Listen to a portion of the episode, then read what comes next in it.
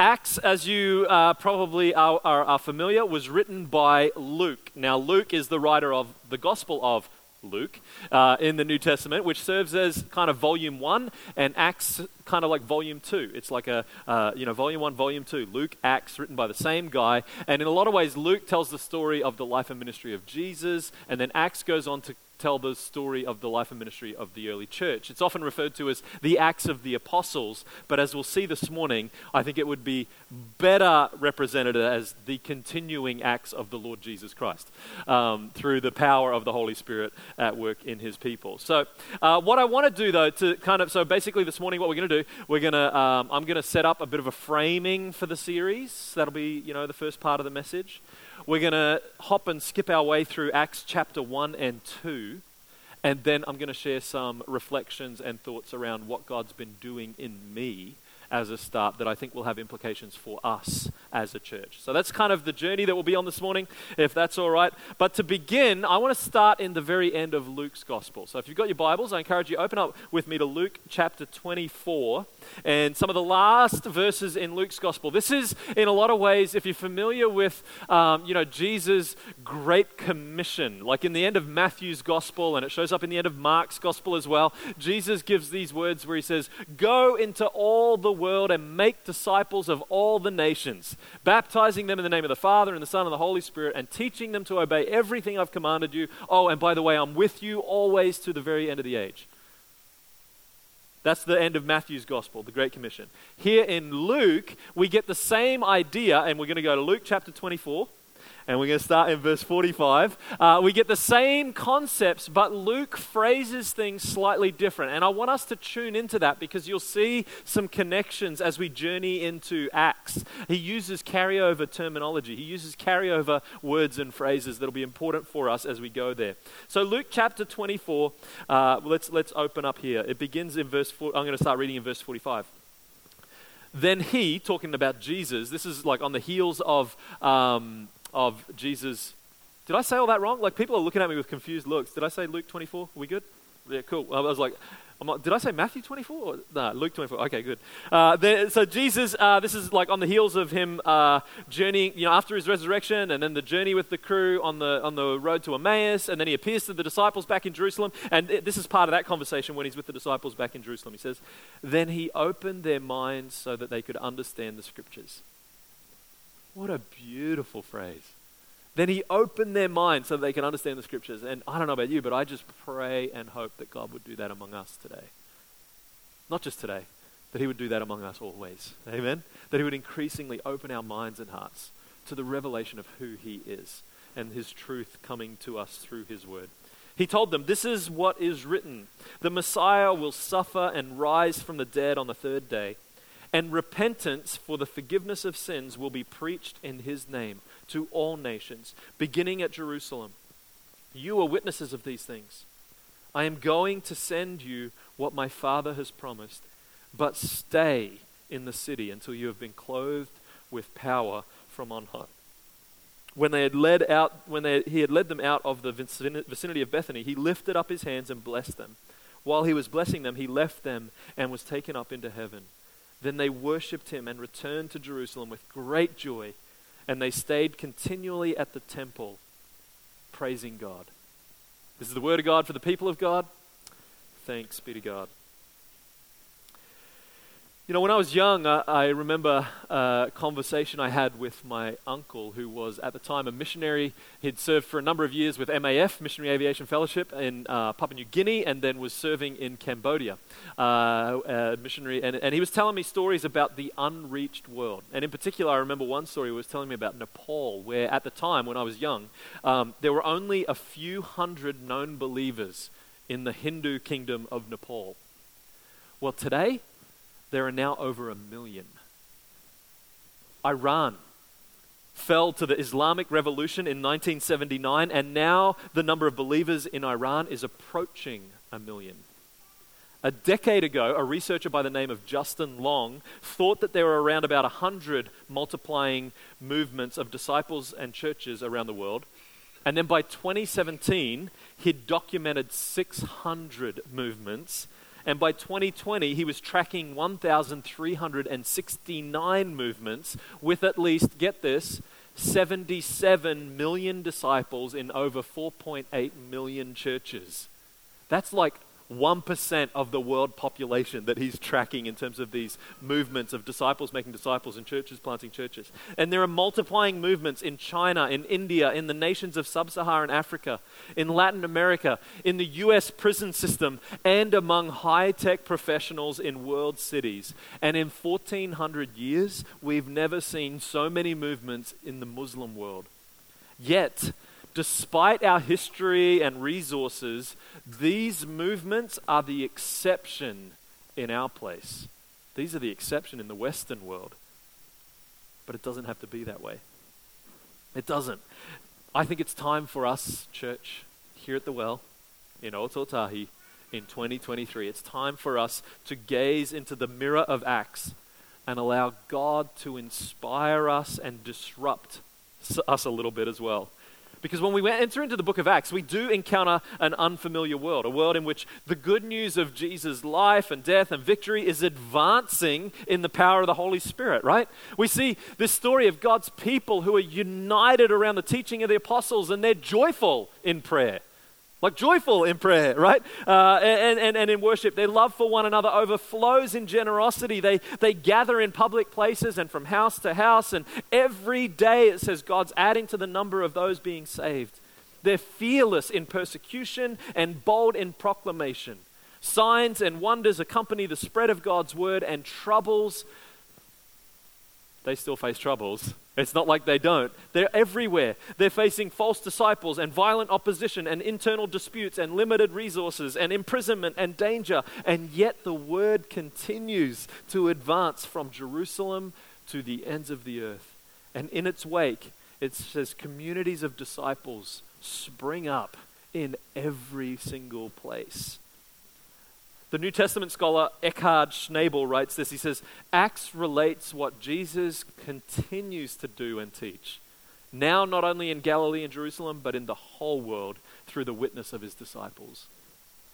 The book of Acts calls us back to the beginning. And Luke provides this picture of the movement of God, not just how it was, but how it's meant to be today. The world may have changed since Luke's time, but God hasn't changed. Jesus promised that the movement of God will continue until his word reaches every people in every place. And although we may think that there's this huge difference and big distinction between Luke's day and ours, Schnabel argues that Luke was convinced that what God was doing through Jesus Christ and through the power of the Holy Spirit, Christians in all churches should also experience and be involved in. See, I think a lot of times we look at the difference between their world and ours and and we tame Acts down and by rejecting its relevance for today and, and believing our context is so different that those lessons in Acts, they, they no longer apply to us. You know, we know more, we're more sophisticated. It's time for us, but I think it's time for us to actually tear down those walls that we've built up um, between Luke's age and ours. I mean, what God was doing through the power of the Holy Spirit is relevant for every generation of disciples. That's why Luke wrote Acts. That's why he wasn't content to just finish with the Gospel of Luke. And Acts, really, truthfully, only contains a few details about church structures and organization. Instead, Luke's focus is on God's action, like how Jesus defines the core missionary task of the church, how God provides the power to overcome unbelief and persecution and opposition, how he disturbs his people when they settle down. We kind of need that from time to time, don't we? I'm hoping that this uh, series might do that for some of us today. Uh, and how he ensures the messages to get where they need to be at just the right time. See, in Acts, there is one gospel message that's adapted for different audiences, yet the response is always the same repentance and faith, expressed in baptism for the forgiveness of sins, and then the gift of the Holy Spirit. And new disciples are added to the community of God's people. The gospel goes out into these unreached fields, and disciples are made, and new churches are formed, and leaders are identified, and, and, and, churches are strengthened and multiplied from Jerusalem to the ends of the earth. This is the repeated pattern we see in Acts over and over and over again. Luke's showing us what the movement of God looks like, what it does, and how it achieves its God given mission. See, throughout history, movements rise and fall depending on their alignment with the life and mission of Jesus, which begins in the Gospels and continues in Acts. And so we too, here at the well, we too must align ourselves with the life and mission of Jesus. To ignore the lessons of Acts is simply an act of pride. Let's be honest. Not to look back and measure ourselves uh, is, is just to, uh, it's not to look back is simply to measure ourselves by ourselves rather than by looking into the mirror of God's word. And the mirror of Acts shows us how God goes about fulfilling his mission in the world and how we're to play our part in that. We need to be disturbed about the gap between what we read in Acts and what we experience in our lives and in our churches today. That ought to disturb us, right? And despair can be a virtue if it drives us to the sufficiency of God. And I believe He wants to inspire us. He wants us to believe that what He did in Acts, He can and will do today. And the truth is, around the world, it is already happening. We're seeing it everywhere. Two weeks ago, I was at a, uh, a conference on the Gold Coast. I know it's tough, isn't it? Suffering for Jesus and all that. Um, you know, and uh, this conference was all around church planting and multiplication and encouraging, you know, uh, all that kind of stuff. And um, and it was amazing, really inspiring. But I got to meet uh, Jossy Chacko. Jossy Chacko is actually married to my cousin, so I've been looking forward to meeting him because it was the first time I actually got to meet him. Um, he's, been ma- he's been married to my cousin for quite some time, and he leads a ministry called Empart, which he's based in Melbourne, but he, he spends a lot of his time overseas traveling because they have a, a call and a mission to, um, to some of the most unreached people groups in the world and he has a particular focus on northern India. They just celebrated, uh, last month, they celebrated their 25 year anniversary for the ministry of Empart. Now, get this in 25 years, they have seen over 44,000 churches planted. They have a vision of 100,000, and because of the way that multiplication works, they're well on their way to achieving it. They've seen more than 2.1 million people be baptized. And get this over 700,000 people are waiting to be baptized because they haven't been able to get to it because of COVID or because of security issues in places where there's, you know, anti-conversion laws and you know, they just can't they just can't do it. Over 700,000 people waiting to be baptized. Can you imagine? Friends, this is happening. It's like the book of Acts breaking out in our world today in 2023, right? This is, this is what's happening. And Acts, in a lot of ways, serves for us as the model, the example to which every new generation of disciples needs to come and return again for renewal and for inspiration and for direction.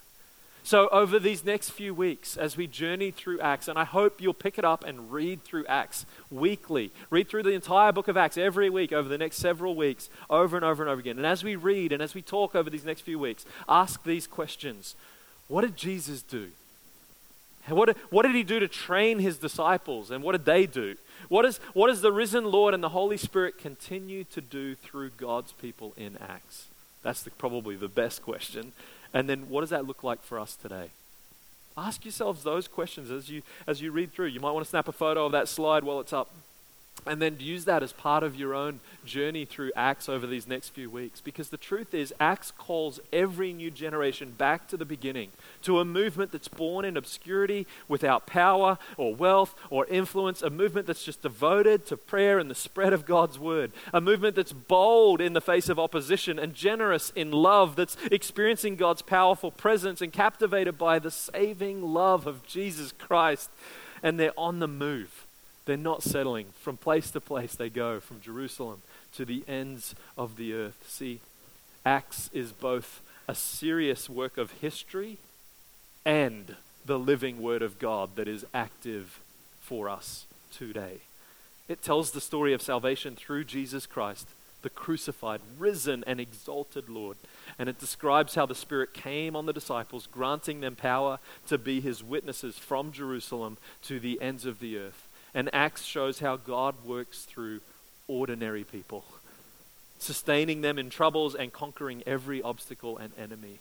And as Steve Addison writes in his book by the same title, what if Luke isn't just telling us this is how it was, but he's also saying this is how it can be? Steve Addison, he's a guy who's studied movements for years. And this is his latest book. He's an Australian guy. This is his latest book, Acts and the Movement of God. And it's really given a lot of shape and inspiration to this teaching series. So I commend that to you as well. So let's take a look then. Let's flip over now to Acts chapter 1. Now, these verses aren't going to be on the screen, so you're going to have to open your own Bibles. Um, probably a good thing for us all to do a little more, amen? So, Acts chapter 1, if you're using one of the green church Bibles, I believe it's page 758. Otherwise, click open your Bible app on your phone or, or whatever you brought. Acts chapter 1, um, and where, where Luke continues to write. He says, In my former book, referring to the Gospel of Luke, he says, I wrote about all that Jesus began to do and teach. And this is where we get that idea of actually he continues to write about what Jesus continues to do and teach through the life of the early church, right? Um, until the day that he was taken up to give, you know, giving instructions, all that kind of stuff. Then we skip down just a couple of verses where Jesus uh, gives, we get these words from Jesus um, when, when, he's, when he's gathered with his disciples, he's eating with them, he gave them this command, verse 4 Do not leave Jerusalem, but wait for the gift my Father promised, which you have heard me speak about. For John baptized with water, but in a few days you will be baptized with the Holy Spirit. Then they gathered around him and asked him, Lord, are you going at this time to restore the kingdom to Israel? See, they're still thinking Jesus is going to be some military, political leader who's going to overthrow Roman oppression and, and establish Israel. You know, like they're, still thinking that. And Jesus goes, No, no, no, it's not for you to know the times or the dates the Father has set by his own authority. Verse 8, this is the key verse but you will receive power when the Holy Spirit comes on you. And you will be my witnesses in Jerusalem and in all Judea and Samaria and to the ends of the earth. Few things to take note of. You will, rec- the promise of the Holy Spirit, you will receive power. This isn't for you to accomplish in and of your own strength and your own smarts and your own best strategic directions and plans. No, no, no. This will be empowered by the Holy Spirit right from the get go. So just wait for the Spirit, right? Wait for the Spirit to what? To empower witness. That's a key word, friends. You heard it in the end of Luke chapter 24. It's here again. To bear witness. To bear witness to what? To the crucified and resurrected and reigning Lord Jesus Christ. That's what we bear witness to, right? Uh, and you will be my witnesses. It's a huge commission from Jerusalem to, to, Judea and Samaria and to the ends of the earth. And a, and a lot of biblical scholars will point out that's kind of like the table of contents for the book of Acts in a lot of ways. You know, basically the first six, seven chapters are uh, the Jerusalem part.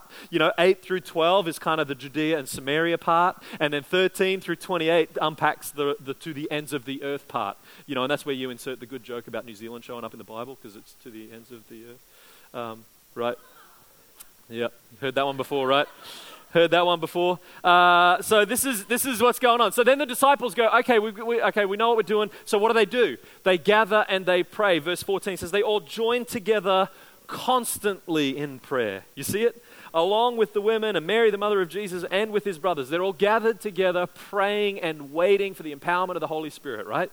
And then they realized, oh, by the way, we're not complete anymore because we need the 12 apostles to represent and reflect the 12 tribes of Israel, the chosen people of God being his witness within the world. Like, we need to reinstate Judas, who betrayed and died, uh, who betrayed Jesus and died. We need to reinstate and, and put someone in. So they figure out how we're going to do this. If you, if you look down in verse 21, they're talking amongst themselves. They say, Therefore, it's necessary to choose one of the men who have been with us the whole time the Lord Jesus was living among us beginning from John's baptism to the time when Jesus was taken up from us. So, through the crucifixion and resurrection to, the, to his ascension, for one of these must become a what? A witness with us of his resurrection. You see it? And then they go on and basically they stop and they pray and they discern. Okay, God, who are you raising up? And they appoint Matthias so they're complete. They got the 12 apostles. Later on, Paul gets designated an apostle. So you get the baker's dozen, you know, 13 apostles. And that's, that's kind of it. And then, the, you know, the rest of the, you know, they, they goes on from there. So, so verse, uh, v- verse uh, chapter 2, verse 1, it says, When the day of Pentecost came, they were all together. They're all together. What are they doing? They're all together in one place praying and waiting for the empowerment of the Holy Spirit to empower them to be witnesses, right? So they're praying uh, uh, in one place. Suddenly, a sound like the blowing of a violent wind came from heaven and filled the whole house where they were sitting. They saw what seemed to be tongues of fire that separated and came to rest on each of them. The 12 apostles were filled with the Holy Spirit and began. No, that's not what it says. You see that verse 4? It says, all of them. We know there was at least 120 gathered, praying and waiting. It says all of them were filled with the Holy Spirit and began to speak in other tongues as the Spirit enabled them.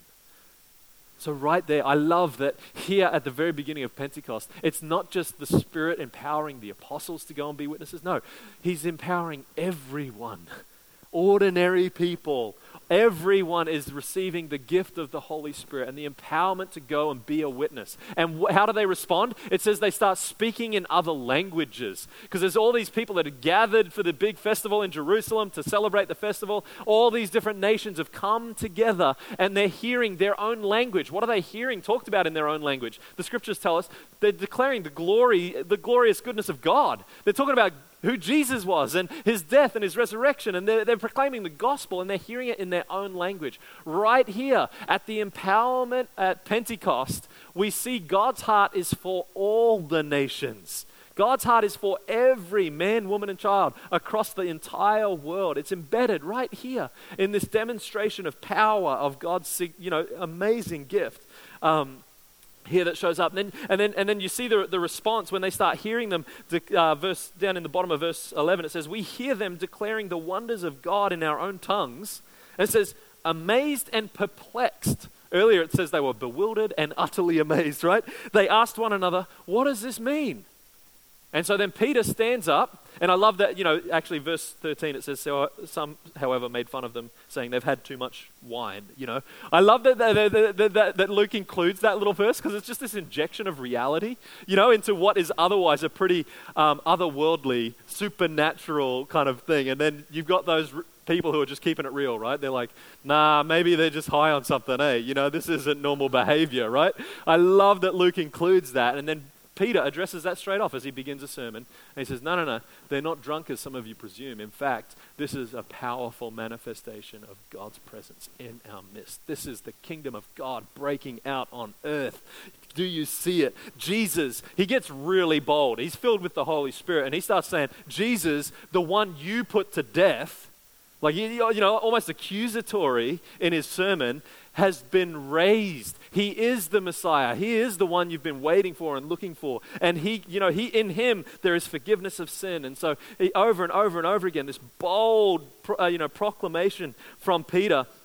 And it says the people responded in verse 37. It says, when the people heard this, they were cut to the heart. Do you know what it means to be cut to the heart? I feel this regularly. My wife's really good at it. You know, it's when you. Um, you know, when you when you you know you're going along and all of a sudden, you know, bless her, my wife Jamie will be like, "Oh, Clint, you know, this and this and this," and she'll say certain things about what I said or what I did that were just wrong. Um, and my immediate instinct is to get defensive and you know, kind of talk back and you know, like kind of resist and whatnot. But actually, deep down, I'm going, "She's so right." You know what I mean? Anyone? Is it just me? That's cut to the heart. You know, when someone speaks the truth to you and you, as much as you don't want to admit it, you go, actually, I know that's true. That's feeling cut to the heart, right? Uh, it says they're cut to the heart um, and, and said to Peter and the other apostles, Brothers, what shall we do? Man, has anyone asked you that question lately? Like, after sharing the gospel and proclaiming boldly the truth of who Jesus is, his death and resurrection and ascension, like, and, and forgiveness of sins, and they go, Oh, I'm cut to the heart. What should we do? I haven't had that happen recently. Anyone? oh, amazing. Um, and, and Peter replied, Get this repent and be baptized, every one of you, in the name of Jesus Christ for the forgiveness of your sins, and you will receive the gift of the Holy Spirit.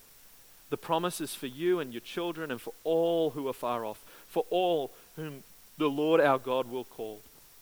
With many other words, he warned them and he pleaded with them Save yourselves from this corrupt generation. Those who accepted his message were baptized, and about 3,000 were added to their number that day. If you back up there into verse 38, you see Peter says, Repent and be baptized, every one of you, in the name of Jesus Christ for the forgiveness of your sins, and you will receive the gift of the Holy Spirit. What, Paul, uh, what Peter's uh, laying out there is the same that we heard in the end of Luke's gospel. You remember?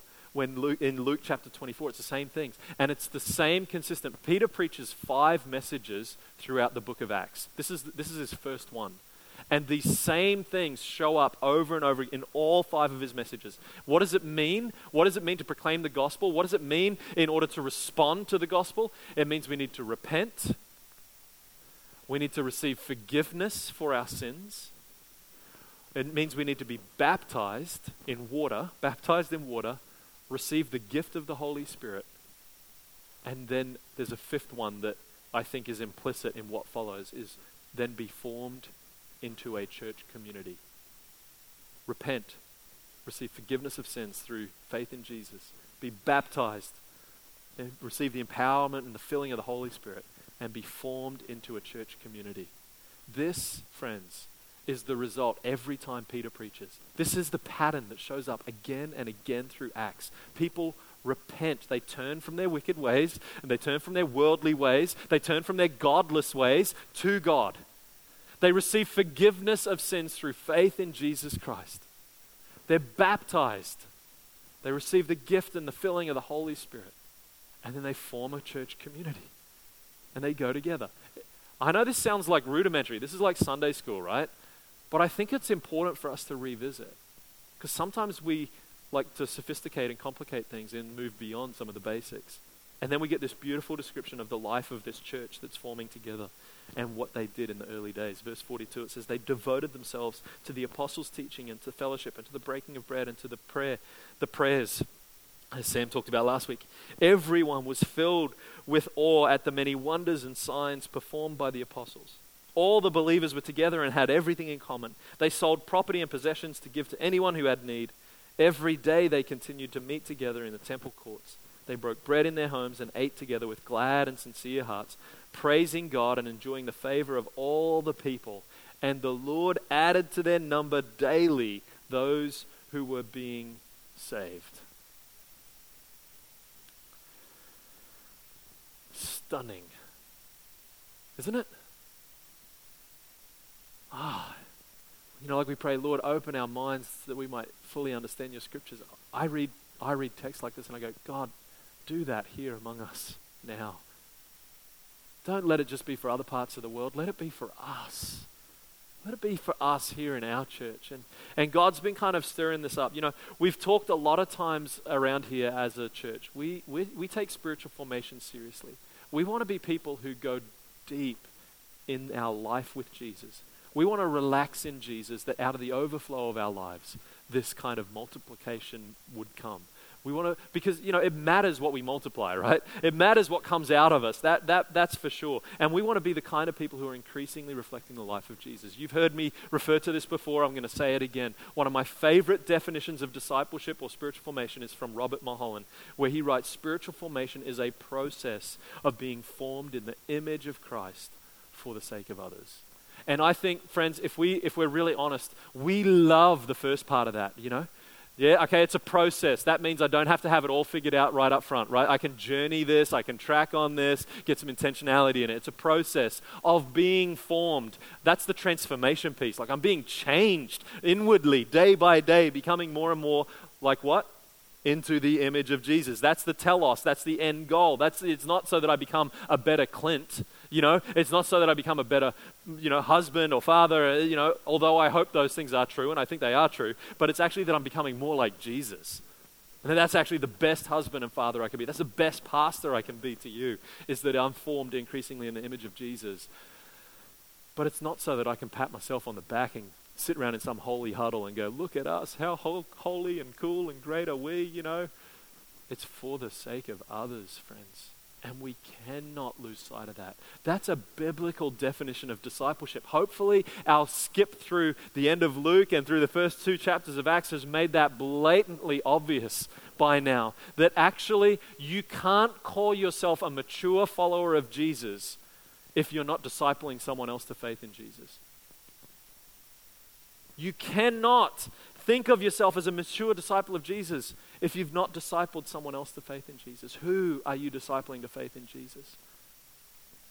Man, that's been, this has been the conviction that started rattling around inside of me as I've been preparing for this series and, and living into this. You know, a, a number of us in, in, our, in our church have been on a journey through um, Pete and Geri Scazzero's uh, Emotionally Healthy Discipleship course this year. It's been wonderful, doing deep work inside of us. It's amazing stuff. And Pete in that course regularly reminds us it's impossible to be spiritually mature while remaining emotionally immature. I think the same principle applies here, that we can't can't be mature disciples of Jesus if we're not discipling others to faith in Jesus. We, yes, we want to dig the well deep inwardly in our inner lives, reflecting the life and the heart of Jesus, but that's got to overflow in seeing more and more people come to know faith and, and follow Him. And, um, you know, earlier in, in the beginning of September, a number of us, you know, this is, this is right at the very heart of who we are as a church, before I get to that early September bit. This is right at the heart of who we are as a church.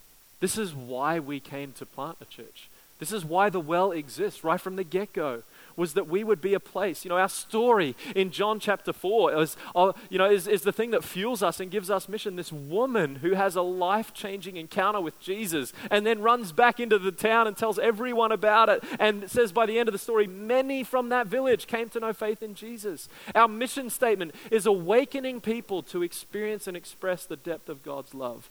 I think we've done pretty well over the years on the experiencing side. It's the awakening bit that I'm concerned about and the expressing bit that I'm concerned about.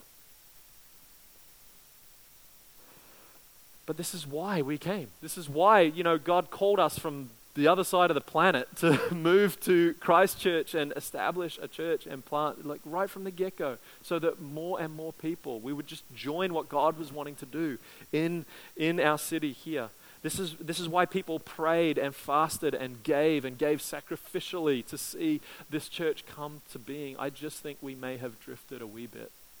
The reason why is because you know that um, several months ago we did the church life survey. And thank you to all of you who filled out the responses. We had about 100 adults in the life of our church who filled in the, the survey results and, and, uh, and gave really helpful feedback. And as I read through the responses, man, there's a lot of things to celebrate. There's a lot of healthy indicators in the life of our church community together. Lots of wonderful things, you know, where people are talking about how they are growing in faith. They're becoming more and more like Jesus. That it's, it's showing in loving relationships with their family and with their friends and in their community that, that they're, they're becoming more generous, that they're, they're, the journey of doing life together. There's wonderful, wonderful expressions of healthy church life that uh, you reflected back to us. But there was one question that really troubled my spirit and troubled my soul. And I don't share this, what I'm about to share is going to feel hard hitting. This is not with any sense of shame or condemnation. This is just to share what God's been doing in my heart. There's this one question in there where they asked in the, in the survey, in your opinion, which of the following should be given priority by this local church in the next 12 months? And there's a list of, you know, 10, 11, 12, 13, 14, 13 things or so. Uh, you, you, can show the slide there, David. Um, and, and, and the top response, number one for us, was spiritual growth. I go, yeah, that's good. Yeah, we want to grow spiritually over the next 12 months. That should be our primary focus for the next 12 months. The second highest one, you see, build a strong sense of community within this local church. Hey, these are really good things. I hope that those things are true. If you, here's, the, here's the visual, you know, if you want to click over, you know, you get the, the graph there. Here's the convicting thing for me. And, and just to give a little context, I was reading this um, at the beginning of September where Andy Yo, one of our servant leaders, and Hannah Frownstein and I were at a church planting learning community. Because if you aren't aware, we've committed ourselves to planting a church in the beginning of 2025. This has always been part of the vision of who we are, part of our DNA, and we've committed ourselves to go after it. We're going to send and plant. We want to be an Acts kind of church. And so when I was reading the results, this was in the context of that. We'd been all day working and dreaming and planning about how, how is God inviting us to partner with what He's wanting to do in planting a new church. And I went home that night and I was reading through the responses to this. And this is the moment, you know, I was encouraged in lots of ways and, and, and inspired. But this next slide, this, you know, with my sketchy handwriting on it, encouraging people here to share their faith and or invite others remember the Samaritan woman? She ran into the village and she said, Come and see this man who told me everything about me. Less than 10%. This isn't some statistic from overseas, friends, or some other church down the road, or some other place, or some other time. This is our church a couple of months ago. Less than 10% saying, encouraging people here to share their faith, or, or start a new church or mission venture, 12.8%. And I got to be honest with you, it broke my heart. Not, not in a, not in a, you know, a, a shaming way at all, but it broke my heart because it was the Holy Spirit's finger, you know, that, that bony finger of God right into my chest because I am well aware as the pastor, as the leader of this church, that I'll have to stand before the Lord one day and give account. And I'm held to a higher account than others as the pastor and as the leader. I'm well aware of that. And this will be one of the things that the Lord will ask me Clint, did you equip and inspire and encourage and, and, and resource my people to be witnesses in Christchurch and to the ends of the earth? And so over the last two months, I've been doing a lot of time on my knees. There's been a lot of, you probably tell, a lot of tears shed, a lot of repenting on my part and saying, Lord, forgive me. Lord, forgive me. Stir anew and afresh inside of me a passion for seeing not just people who are like deep in formation, but people who know what it is to share the gospel and invite people to come and see who this Jesus is. And can I just tell you what a difference he's made in my life? And, and can I pray for you because I believe God can change even the most impossible of circumstances. Friends, that's my heart. For, for me, for us as a church, and, and, and, and, and the truth is, yes, it matters that we do that deep inner formation, that our lives are increasingly formed to look like Jesus, because what we multiply matters. Just because things multiply doesn't necessarily mean they're good or healthy. And I want to be multiplying resilient disciples, right? Who know Jesus intimately, who walk with him in and through any and every situation, who are being increasingly changed and transformed from, you know, into his likeness and image and are out there doing the things that he's doing and joining where he is already at work. You know, and this is this is why when we talk about planting a church in early 2025, this is why we, it matters that we are becoming people that when we multiply, we know what we're sending, right? We know who, you know, what's going on. You know, that that, that, that, that would then be a life giving blessing to that community that proclaims the gospel of Jesus, that lifts him high, you know, that people are drawn to repent. Receive forgiveness of sins, be baptized, receive the filling of the Holy Spirit, and then go on to plant other churches. Our dream is to not just plant a church, but to plant a church that's, you know, in, in church planting terminology, excuse this, plant pregnant. So that when we plant a church, it's already got embedded within it the next planter to go on and plant from there. Let that be how we go about multiplying and keep going. This is why we, in, in a couple of weeks, a handful of us will be we, uh, going over to Tonga on a short term trip to establish. We're just starting a mission partnership with the, uh, the church in Tonga um, you know, where we've been talking with uh, a few different people. We've just gone over to meet some people and discern, okay, God, where are you calling us to get involved? Early conversations have indicated that, um, hey, they could use some help with like medical clinics. Well, it turns out we got a bunch of health professionals in the life of our church, right? Um, uh, uh, they could use some help with mental health. Turns out we've got some mental health professionals in our church nurses, psychiatrists, psychologists, right? Um, and in youth ministry. And the heart behind the youth ministry one is not just to put on flash cool programs. The heart behind the youth ministry one is because in Tonga, church and religion is so intertwined with culture that young people today consider it nothing more than a cultural expression.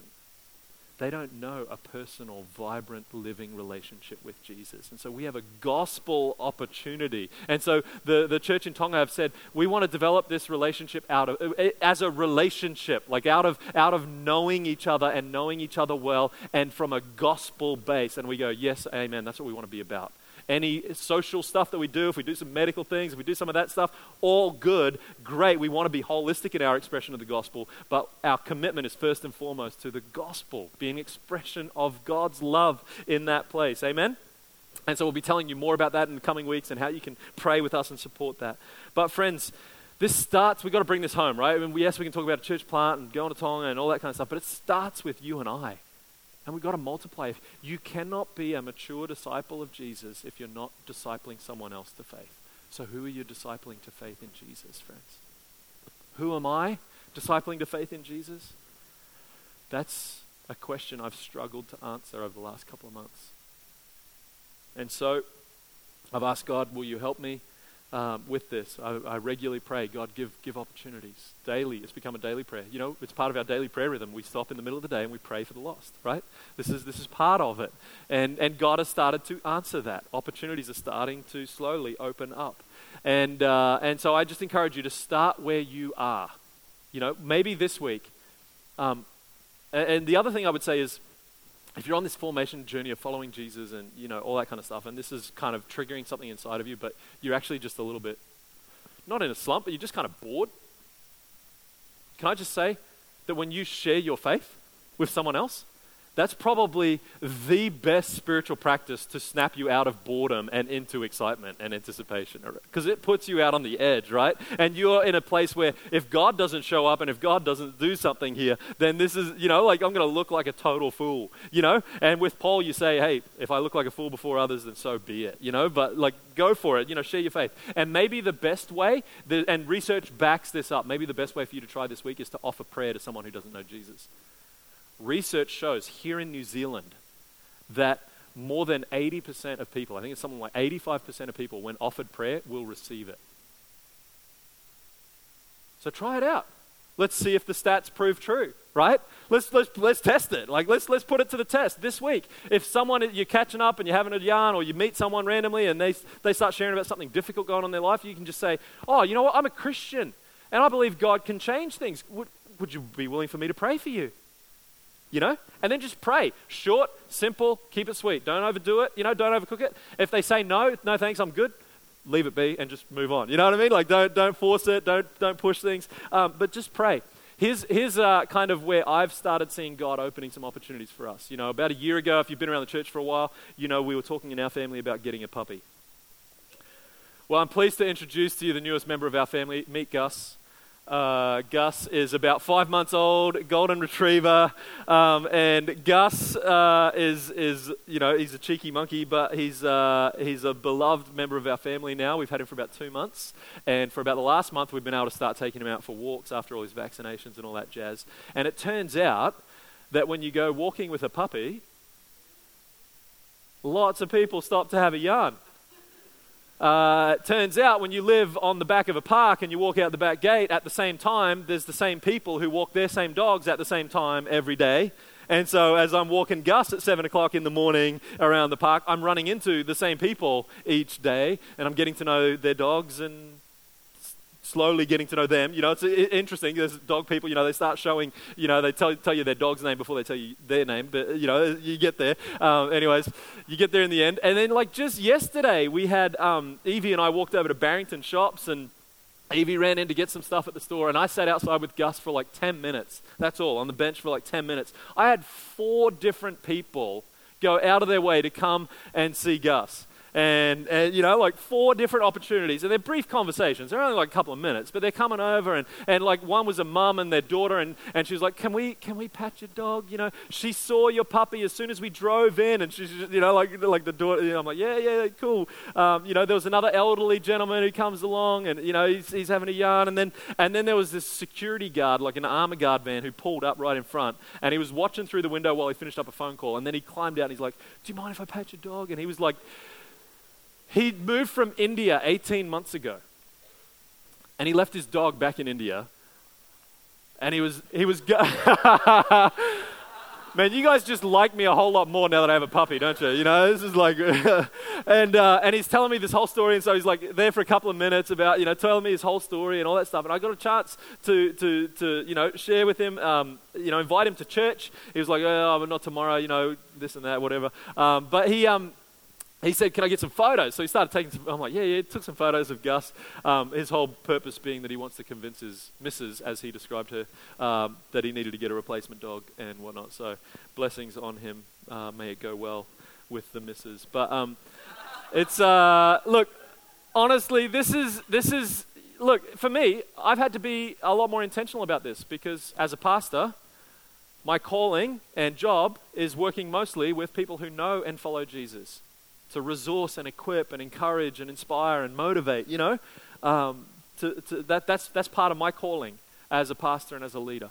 With the other hat that I wear at the, as the director of the Laidlaw Center for Church Leadership means I'm dealing mostly with pastors and leaders of churches, right? I don't have natural crossover connections in my life on the regular where I'm being with people who don't yet know Jesus. And so Gus is providing an avenue. He doesn't know it yet, but he's like on mission with me. Uh, you know, every time we go for a walk, I'm prayerfully asking God, who will you have us meet today?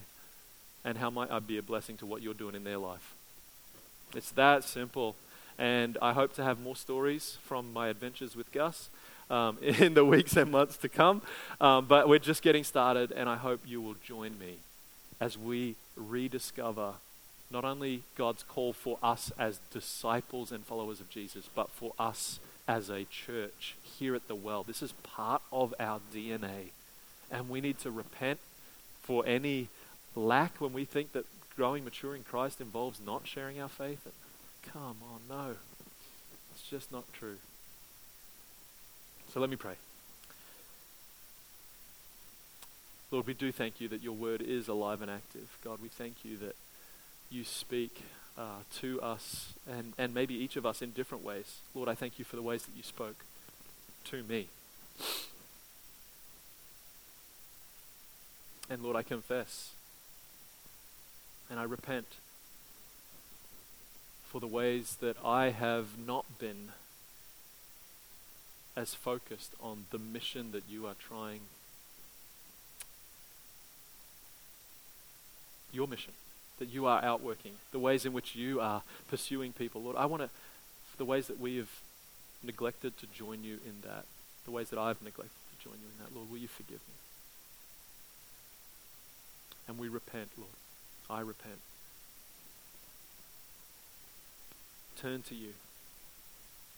Lord, will you empower me by your Holy Spirit? Make me bold in offering prayer and bold in proclaiming the name of Jesus bold in inviting people to Alpha and to church and to come and see who this God is. Come and see for yourself, Lord. Will you do that inside of me? Will you do that inside of us?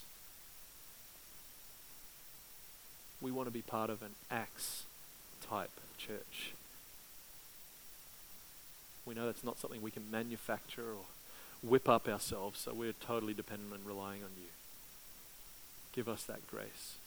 In Jesus' name we pray.